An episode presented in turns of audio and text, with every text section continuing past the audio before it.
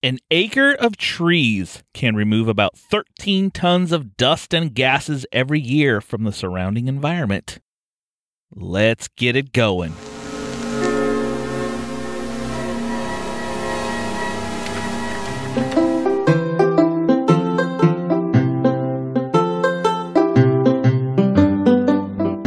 Hey, welcome to another chapter of Old Man Brad.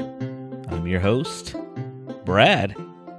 This chapter, we're going to stray away from the tech talk. We're going to talk about the Denver Broncos and what I think about the current situation and season, just because they're my favorite team. And I'm just going to talk about them a little bit. And then we're going to talk about a movie that I just went to see with my boys and what we thought about it. So we're going to kick it off with a little talk about the Denver Broncos. If you're a follower of sports, you know that the Denver Broncos are having a rough season. They are 3 and 4 right now, currently at the recording of this chapter. They finally made a change at quarterback, which was highly needed. I was on board with getting rid of Trevor Siemian because he was having a very rough time. And a lot of people were like, well, maybe he's not the best quarterback on the team. And people were saying, well, maybe Brock Osweiler, who is replacing him, might not be any better, which, you know, I might agree. He could be worse. He could be about the same, but we don't know until we give it a shot. If anything, like it, it gives this team a spark, a new quarterback in, maybe light a little fire under the team, and the offense can get going because the defense is still one of the top defenses in the NFL. I would love to see them go on this streak and win a bunch of games, making the playoffs because earlier I may have said that they're going to win the Super Bowl, but I'm still sticking to that because I am a diehard fan and I always think, you know, every year I say that they're going to win the Super Bowl. So hopefully this is the year.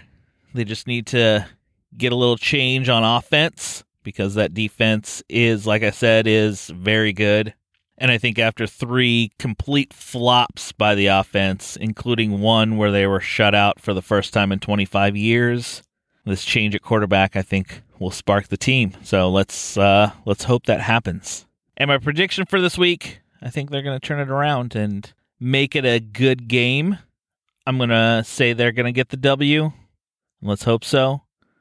But we'll uh, we'll see on Sunday. So moving off my rant about the Denver Broncos we're going to talk about the Lego Ninjago movie. I just recently went to see this with my two young boys who are five and six. They love everything Lego. They love the Lego movie. They enjoyed the Lego Batman movie. And they wanted to see this Lego Ninjago movie, even though they knew nothing about Ninjago before seeing a preview for this. So before seeing the movie, we watched the Lego Ninjago television show. We watched some episodes of that to see even if they enjoy it. And they were totally into it. They really wanted to see the movie in the theaters. So we went because, you know, myself, I enjoyed the Lego movie a lot. Lego Batman movie was fun. This one looked like it was a lot of the same. I will say it had a lot of similarities to these other Lego movies, especially the style. It was a, a fun movie, especially for kids, and it had some good jokes in there that you know some adults would get that maybe some children may not.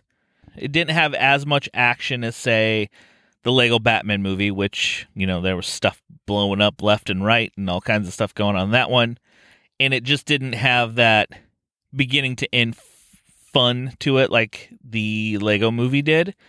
Which out of the three movies they've released thus far, the Lego movie is still the one I would highly recommend, especially for kids.